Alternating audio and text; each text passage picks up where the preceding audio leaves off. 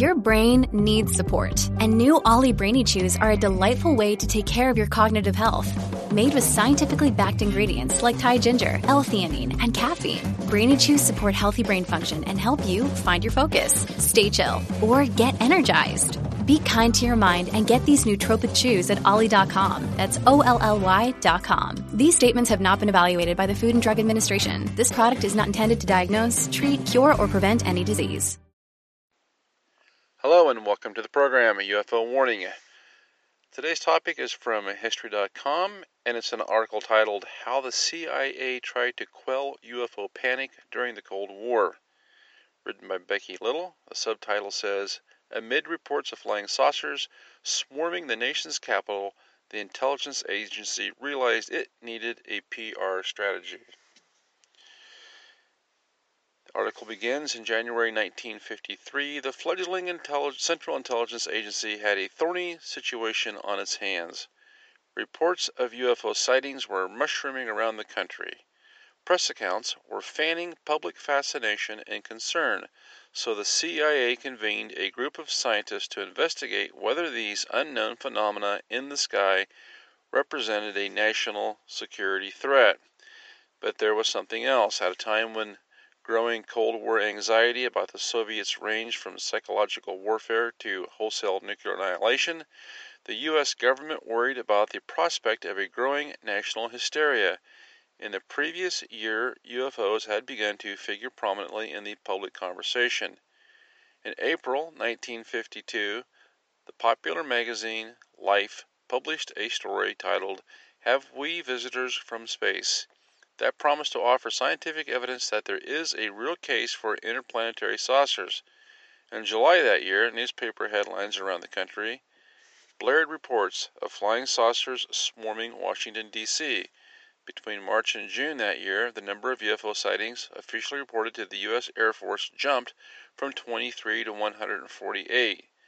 Given all the attention UFOs were getting, the CIA decided it needed a national policy for what should be told to the public regarding the phenomena in order to minimize risk of panic. It goes on. The Robertson Report. The real enemy is hysteria.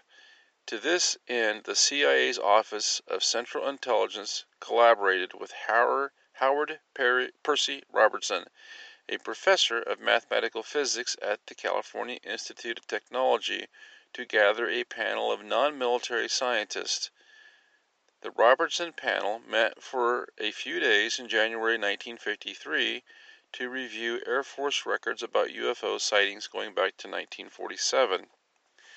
Project Blue Book, which had started in 1952, was the latest information of the Air Force's UFO investigative teams. After interviewing project members Captain Edward J. Ruppelt and astronomer J. Allen Hynek, the panel concluded that many sightings Blue Book had tracked were in fact explainable. For example, after reviewing film taken from a UFO sighting near Great Falls, Montana on August 15, 1950, the panel concluded that the film actually showed was sunlight reflecting off the surface of two Air Force interceptor jets. The panel did actually see a potential threat to this phenomena, but it wasn't saucers and little green men. It was it was the public itself, says John Greenwald Jr., former founder of the Black Vault, an online archive of government documents. There was a concern that the general public, with their panic and hysteria, would overwhelm the resources of the U.S. government in a time of crisis. The CIA also seems to have feared foreign interference, says Nick Pope, who worked for the UK Ministry of Defense UFO program from 1991 to 1994. Specifically, that the Soviets would find a way to use the huge level of public interest in UFOs to somehow manipulate, to cause panic, which then could be used to undermine national cohesiveness. The Robertson Report, which the CIA didn't release publicly until 1975, hints at this, suggesting mass hysteria over UFOs could lead to greater vulnerability to possible enemy psychological warfare. The article goes on teaching the public to be less gullible. An amateur photograph of a flying saucer seen in, Pas- in New Jersey in July 1952, and this was evidence from the CIA. To address these potential vulnerabilities, the panel suggested education programs to debunk UFO sightings and teach the public how to identify certain phenomena. Scientists on the panel suggested teaching people with articles, TV shows, and movies, even proposing that the Walt Disney Corporation could help produce them. Such a program should lend to reduce the current gullibility of the public and their susceptibility to clever, hostile propaganda, the report noted. Did the government actually implement such programs? Leslie Kean, author of UFO General Pilots and Government Officials Go on the Record, points to one likely example a television special put on by Walter Cronkite in 1966 called UFO Friend, Foe, or Fantasy. We have a record that one of the people on the Robertson panel wrote a letter to another person who was on the Robertson panel, says Kean, and said that he, quote, helped organize the CBS TV show around the Robertson panel conclusions, just as the panel had suggested. The program focused on debunking UFO sightings. Well, imagine that. Even back in the early 1950s, the CIA wasn't focused on finding out what these UFOs are, or, or at least if they were, they weren't telling us about it. But what they were focused on was debunking reports sent in by honest people. They were focused on debunking photographs taken by observers. And remember, this is 1952, 53. This is before we have a lot of Photoshop. But that didn't matter to the CIA because they tell you what they think of you the whole basically the whole deep state there tells you what they think of you. They think of you as children. And if people thought about the fact that there are UFOs, that might undermine the authority and the power of the deep state. That's what I believe the real motive here is. The real motive is not about stopping the public from panicking. The real motive is to maintain the notion that the deep state is the most powerful entity on earth and that nothing can threaten that. And if UFOs are observed and if it becomes called common knowledge that this phenomenon is real, then the deep state can no longer present itself as the ultimate authority on earth. Now, the article goes on the Condon report were its findings a foregone conclusion. Between 1966 and 1968, the government called for another lengthier scientific inquiry into Planet Blue Book, led by physicist Edward U. Condon. Though the CIA had some involvement with the Condon Committee, it was commissioned by the U.S. Air Force and conducted by scientists at the University of Colorado, and its report was immediately available to the public. Like the Robertson panel, it concluded UFOs posed no threat to the U.S. and that most sightings could be easily explained. In addition, it suggested that the Air Force end Project Blue Book's investigation into UFOs, which it did in 1969. Many people who study UFO sightings have suggested that the government never really allowed the Robertson Panel, the Condon Committee, or even Project Blue Book to review the most sensitive UFO sightings.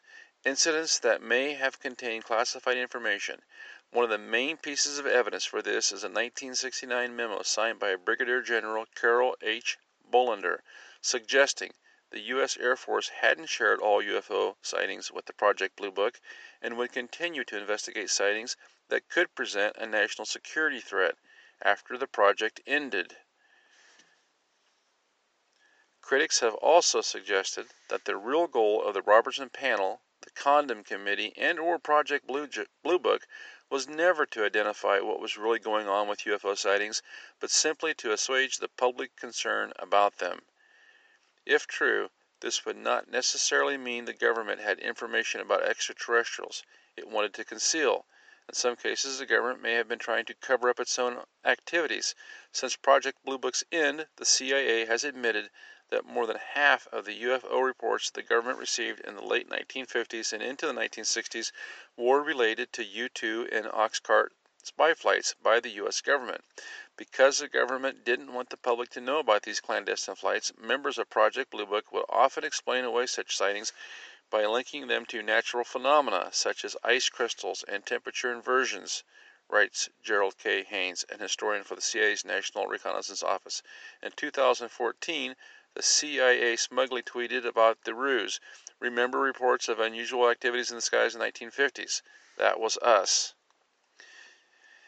You know, the fact that they have to tweet out out a debunking tweet in, in 2014 saying, Remember, that was us.